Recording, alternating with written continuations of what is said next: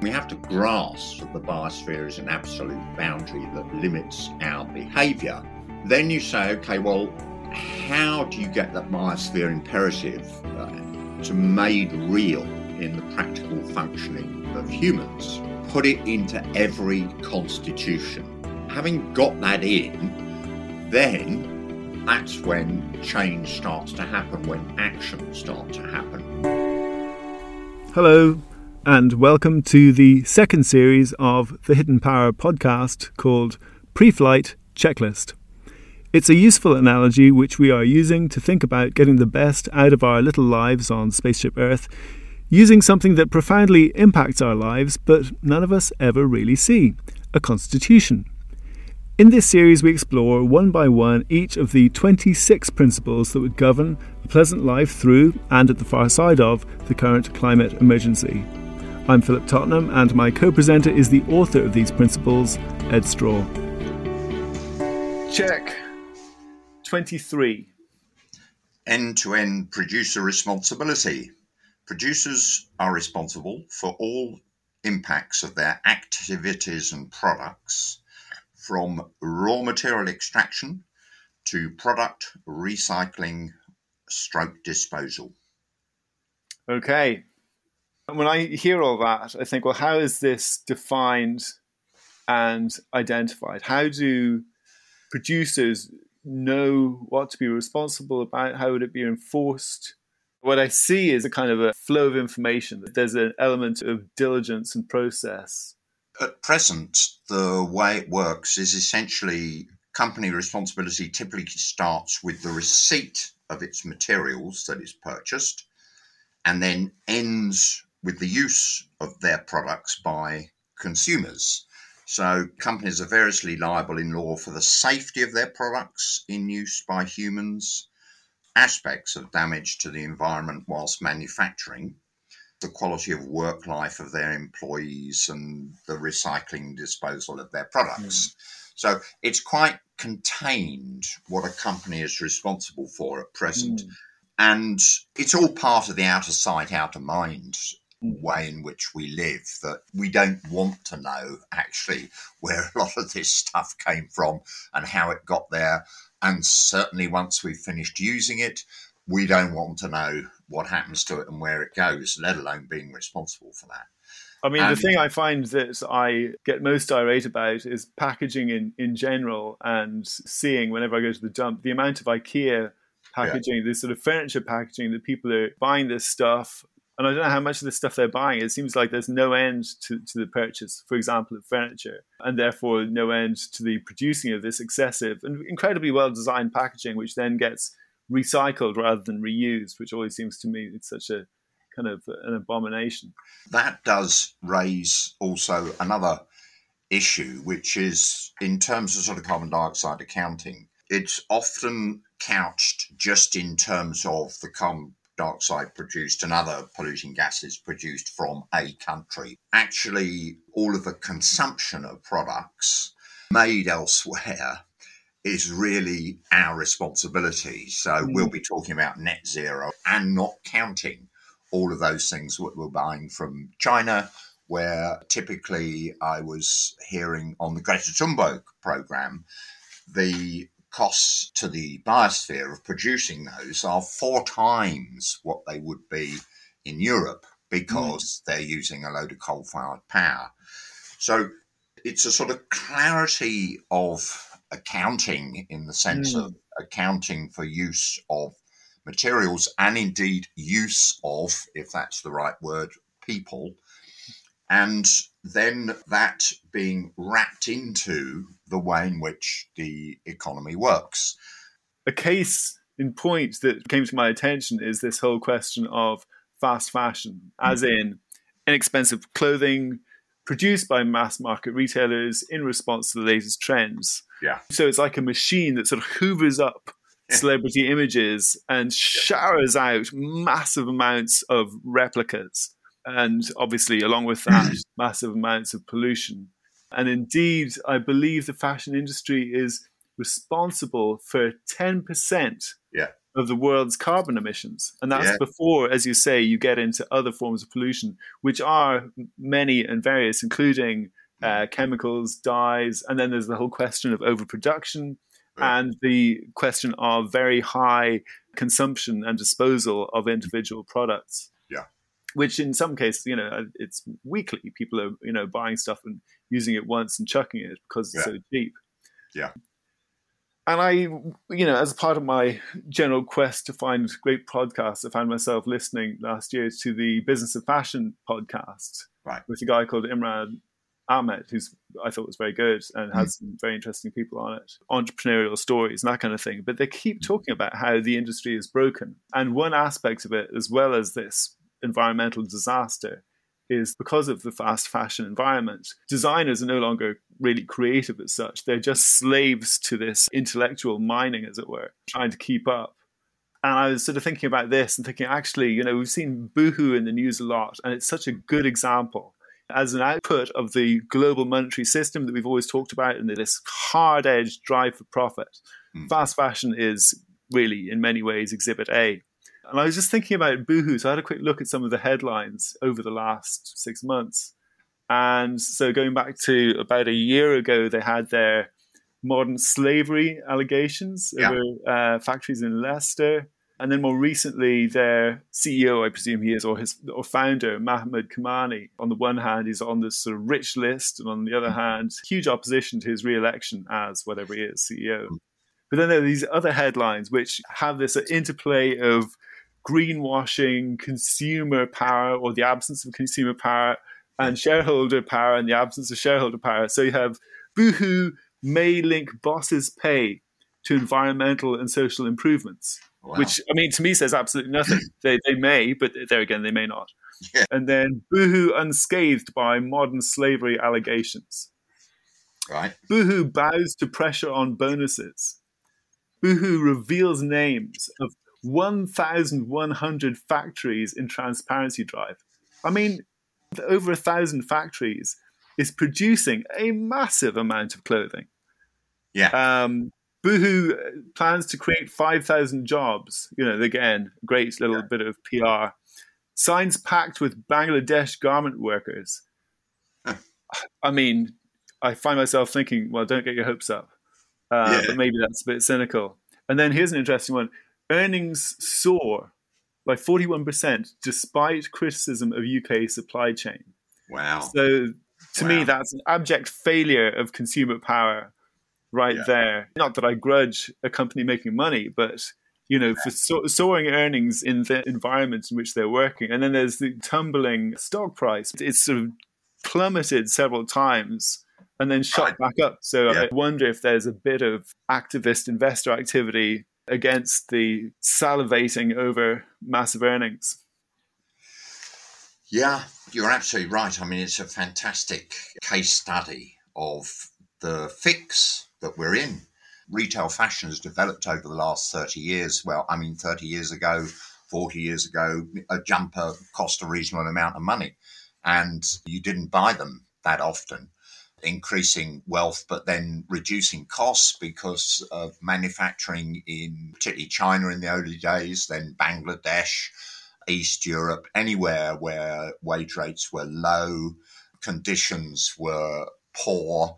So you could produce these things incredibly cheaply, on top of which then global distribution took off via shipping and aeroplanes, so that the distribution cost of getting something around the world from its factory in China to you in the shop, I think, is a pound. It's tiny. Of course, none of this includes any of the environmental costs. So the industry got into this cycle of being able, through computer aided design, to produce very, very rapidly copies of the best designs or replicas of other people's designs. So the life cycle of a piece of clothing in a shop can be as low as two weeks before that's cast off and passed on. This is great. We can go off and buy new things. They're so cheap and so on and so forth.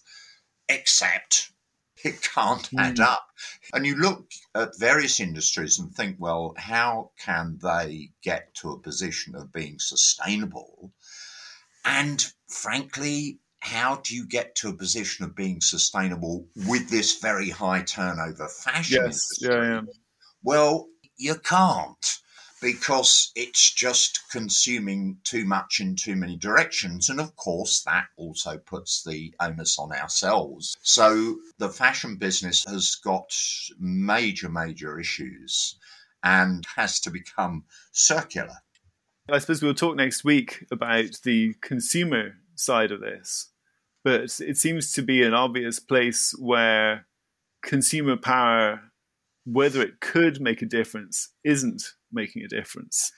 Obviously, consumer power is an important piece of the puzzle. I think this looks to me like an arena where the rails need to be set by controllers yeah. of particular markets, as in governments. The OECD countries have been drifting towards this extended extended producer responsibility, yeah, which is a term I think the EU came up with it, which basically says you have a responsibility, if you like, downstream of where your product is. So if you're a car manufacturer, then you have to have in place arrangements for the disposal and recycling of that car. So mm-hmm. we have extended downstream and those arrangements, so, you know, talking about packaging out of IKEA, terribly sorry, IKEA, and indeed anyone else, you need to have in place arrangements for the recycling of that packaging. You can't mm. just chuck it out to the consumer, hopefully put it in the recycling at the recycling place. But then, of course, what happens to it after the recycling centre? We know that often that stuff just ends up in the general tip, but you've got to plot that chain right the mm. way through. So that piece of cardboard, IKEA, what happens to it eventually? Where does it go? And does it go back into the supply chain for the next round of packaging? And what does that mean in terms of your use of packaging? You know, um, when I, I hear you talking about this, there's a sort of ideal wastelessness, like the ideal circularity of matter mm. within the economy. Mm. And on the one hand, I sort of think of, well, okay, this is a bit like heating in a house that you, you know, you're trying to minimize your heating cost by mm. having good insulation. Mm. Or you could go a step further and have one of these sort of heat pump systems that, mm. uh, you know, literally re- recycles the heat mm. within mm. the house. Mm. Um, and then I was thinking another sort of version of wastelessness that might be more appropriate. You know, since we often hear about ecosystems of companies, there's a version of wastelessness that exists already within the biosphere in terms of the recycling of material through plants and animals yeah. and back through each other. And I just wonder do circular economists see that kind of ecosystem emerging, or would that absolve producers from their end to end responsibility? End to end responsibility is very much about creating this circular economy, that we can't just have this linear process which somehow forgets where stuff comes from mm. and it forgets where stuff goes to. It, so it, it basically it, starts with a gouge out of a mountain and ends with dumping stuff into the sea. Exactly so. I mean, very well put. And the need to take that linear process and to join the two ends. So the end of that product's life cycle is then going into the beginning of the next product's life cycle. And that of itself has to be a contained and balanced process, as you put it in ecological terms. I pick up my iPhone now, you know, where did this iPhone come from? And where did all the minerals in it come from? And how much of the mountain was gouged out? With iPhones in particular, you're getting at that question of the sort of hopeful, voluntary nature of the consumer selling it back to Apple so they can reuse the rare earth minerals, yeah. which is what they do, to actually enforcing. And you know, I've heard this discussed before that we may move to a world where we no longer own hardware. We rent it and it gets exchanged automatically mm. just as our software is updated automatically. There's a thing called Freecycle, and it's really good because people give stuff to each other. You know, I'm sat there with some electronic gizmos that I no longer need someone else wants them and you just pass them on. But that notion of the circularity mm. of a product and your point about maybe we need to think about renting these things just in the way in which we're sort of renting our existence on the planet in a way. And you know, if you go back, it's not just about the biosphere, it's also about people. So, this iPhone that I'm holding and perhaps composing some highfalutin message, well, what was involved for the people in those mines that were mm. digging this stuff out? What were their conditions? As how much slavery, modern slavery, is there in this iPhone? well, there, there was a lot of talk about Foxconn in China and the, the conditions of workers there, which didn't sound particularly appetizing, but I don't know how unusual it was. Maybe that's normal for, for workers' conditions. Well, whether it's normal or not, I think is not the issue. It's is this a basis on which the world wants to work. That essentially, you know, there's a massive amount of exploitation involved in me using this iPhone. Mm. So, this notion of end to end responsibility, so it starts right with where the minerals and whatever else are being extracted, with the conditions for the biosphere in which they're extracted, with the conditions for the people in which they're being extracted. It goes right the way through as to how those materials are put together in the factories today and the conditions for the people, through to what happens to that product at the end of its life and how is it reused. So that's the notion. I find myself thinking that you know there's the question of putting a law in, but even laws depend not just on enforcement but on some degree of buy-in yeah. on the part of the people that actually have to live them and enact them. And yeah. so I was sort of wondering what's in it for a company First of all, just to come quickly back to the law, I mean, in the way in which car companies have been made responsible for what happens to their products once they come to the end of their life, that has gone into law. Companies are doing it. So the law can be pretty effective.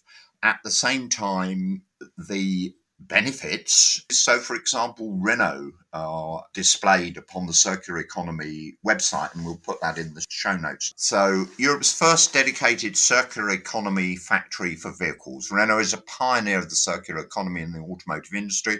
The aim of the Circular Act is to extend the life of vehicles and components and keep materials in use, thereby reducing the use of virgin materials. And in a way, they're not going further than the EU currently requires them to, but in the sense that hopefully that way of thinking is mm. getting embedded in Renault and that it will therefore find it much easier to adapt because we're talking about a lot of adaptation in companies and we shouldn't just you know sort of dismiss that and write that off and say well that's what you've got to do this is all about transition and companies transitioning to the, the new economy, but it does mean they'll get ahead of the game.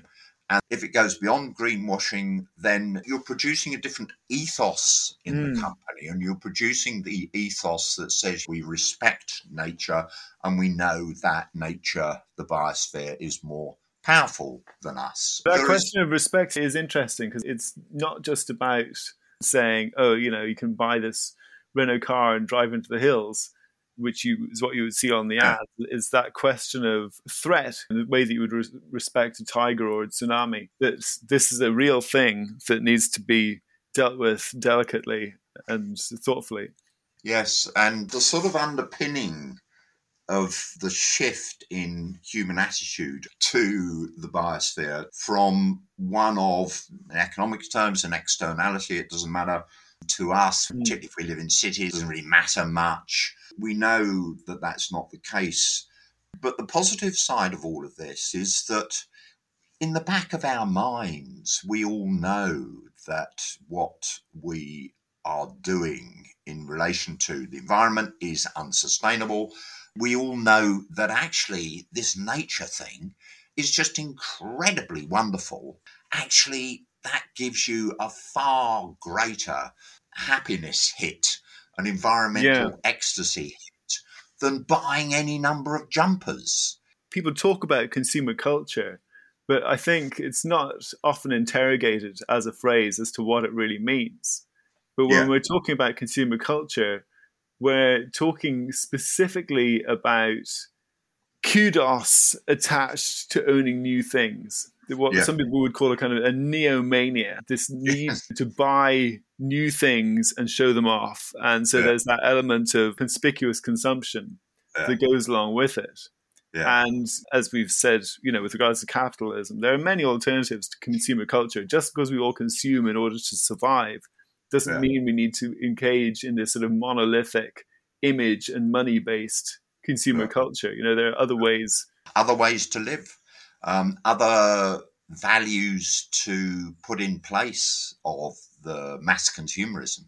I think when you, when you're talking about Renault, there, we're mm. talking about the interaction between the, an ethos and a company culture. The company culture can be adopted quite easily, at least as a, an ideal. People who are yeah. struggling may not have the opportunity, but to have better responsibility for where things come from and where things are going is a good culture to bring into a business. It's like, well, we're now connected.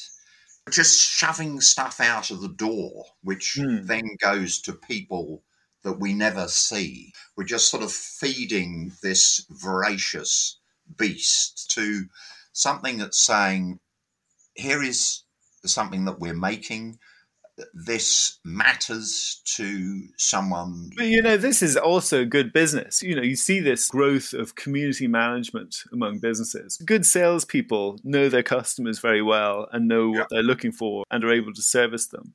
Mm. And having that interaction and for it to go both ways, both insofar as business is both a seller and talks to that community, but is also mm. has a community of people that it buys from mm. to be able to engage with both those communities and to spread an ethos is good branding in the best sense of branding as being well what we all believe in what we all yeah. think is okay and this all comes back to a changing ethos but then changing the rule book and so the rule book currently says as we've discussed so many times if you're a listed company if you're a big shareholder and top management income driven then you will get up to all sorts of shenanigans mm. like boohoo in order to maximize profits, maximize your wealth, and so on, and sod everything else. And that's again, we're getting into liberalism in the sense of doing yeah. whatever the hell you please. Yeah.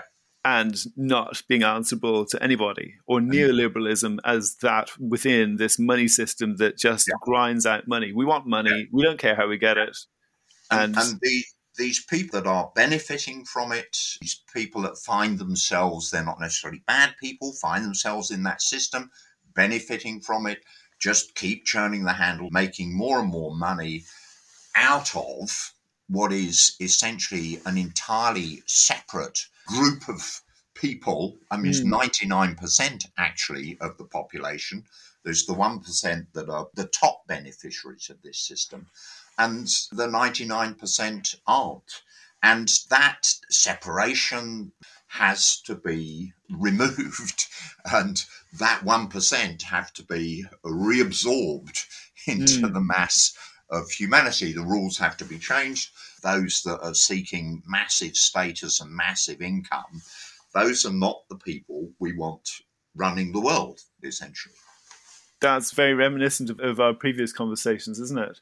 Mm. Um, but on the other end of the spectrum, we have consumers and consumer power. And next week, we will be looking at consumer power with principle number 24. Which is the company duty to inform. For each product or service, consumers shall be informed of the biosphere and human impact of its sourcing, manufacture, distribution, and post use treatment.